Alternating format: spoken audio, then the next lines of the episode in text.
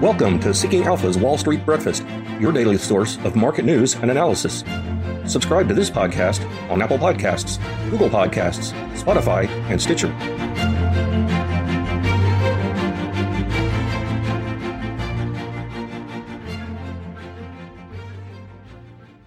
Good morning. Today is Tuesday, August 10th. I'm your host, Pim Fox. Our top stories today are the United Nations called for immediate large scale action on cutting emissions, but environmentally friendly stocks have been performing poorly.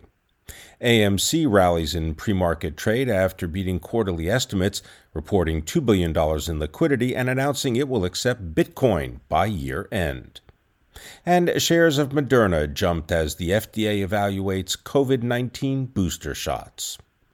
The UN's Intergovernmental Panel on Climate Change said human activity is, quote, unequivocally responsible for a range of extreme weather conditions, such as drought, wildfires, and melting ice pack. The UN Secretary General said the findings were a, quote, code red for humanity. And while there's a general acknowledgement on Wall Street that the transition from fossil fuels will happen, environmentally friendly investments have soured this year. For example, the S&P Global Clean Energy Index is down nearly 18% year to date and more than 30% since its peak in early January. That's compared to a gain of more than 13% for the MSCI World Index.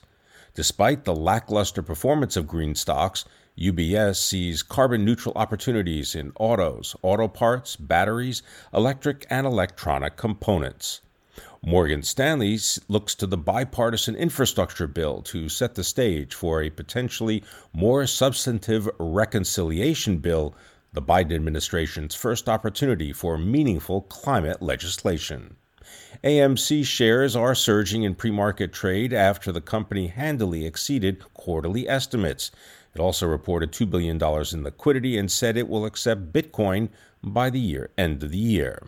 On the company's earnings call, CEO Adam Aron said AMC is executing leases to add two of Los Angeles' highest grossing theaters to its stable. He also said it's quote high time for AMC to start playing on offense again.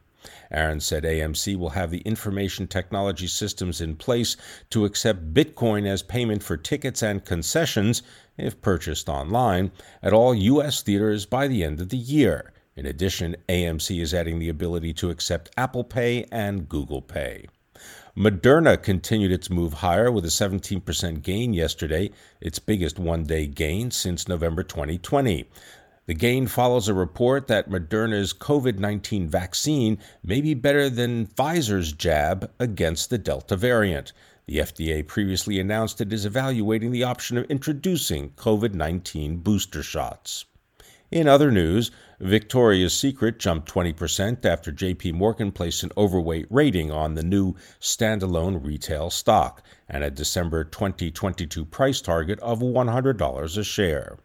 And Bayer lost another appeal of a jury verdict, finding its Roundup weed killer causes cancer. This is the third straight appeals court defeat among the cases that have gone to trial.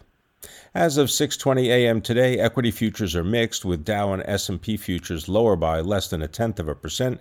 Nasdaq futures they're up about a tenth of a percent. Crude oil is higher by 2% at $67.88 a barrel.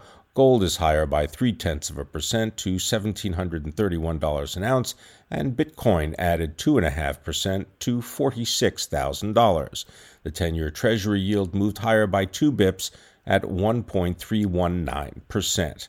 Stocks in Asia rallied. On today's economic calendar, at 2:30 p.m. Eastern, Chicago Federal Reserve President Charles Evans will host a virtual on-the-record conversation on the economy and monetary policy with members of the media. If you've enjoyed today's podcast, please be sure to rate and review it below. Your feedback is deeply appreciated. That concludes today's Wall Street Breakfast. Thank you for listening. For the best investment analysis and news on the web, go to seekingalpha.com subscribe to this podcast on Apple Podcasts, Google Podcasts, Spotify, and Stitcher. You can sign up for our other podcasts, Behind the Idea, SA for FAs, Let's Talk ETFs, the Cannabis Investing Podcast, and Marketplace Roundtable on those platforms as well. Have a great day.